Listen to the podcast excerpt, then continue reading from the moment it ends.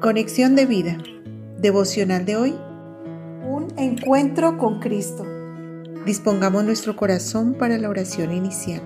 Padre Celestial, tantos intentos fallidos buscando la manera de encontrarme con Cristo. Y hoy entiendo que hay un proceso donde lo más importante es despojarme de mí y depender completamente de ti. Gracias por el acceso que tengo a tu palabra y por enviarme a tu Espíritu para que me la enseñe.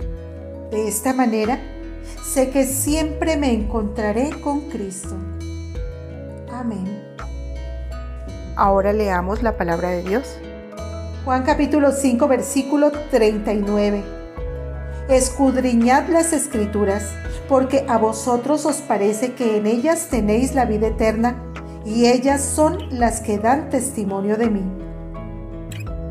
Juan capítulo 14 versículo 26. Mas el consolador, el Espíritu Santo, a quien el Padre enviará en mi nombre, Él os enseñará todas las cosas y os recordará todo lo que yo os he dicho. La reflexión de hoy nos dice, con frecuencia, pero sobre todo en momentos de dificultad, incertidumbre o enfermedad, deseamos tener un encuentro con el Señor, pues nos gustaría escuchar una palabra de esperanza, ánimo o tranquilidad. Pero generalmente olvidamos o confundimos la manera correcta para escuchar la voz de Dios.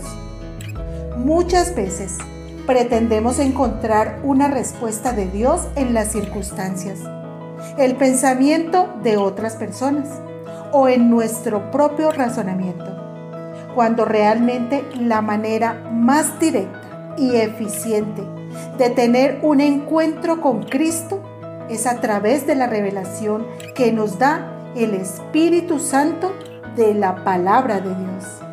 ¿Por qué la palabra de Dios? Leíamos en Juan 5:39 que la instrucción del Señor Jesús es que estudiemos las escrituras porque en ellas es donde se nos habla de Él y por ende nos podremos encontrar con Él. Ahora bien, ¿por qué dependemos de la revelación que nos da el Espíritu Santo? Resulta que muchas veces intentamos en nuestras fuerzas y en nuestra propia sabiduría ir a leer y entender la palabra de Dios, pero terminamos encontrando solo confusión, desánimo y sueño porque definitivamente no entendemos nada. Pero realmente ese siempre será el resultado si nosotros no buscamos ni pedimos la enseñanza o revelación del Espíritu de Dios, pues el Padre nos lo ha enviado justamente para que cumpla esa misión, como leíamos en Juan 14, 26 puesto que la palabra de Dios, que es inspirada por el Espíritu de Dios, solo se puede entender de manera espiritual y no intelectual.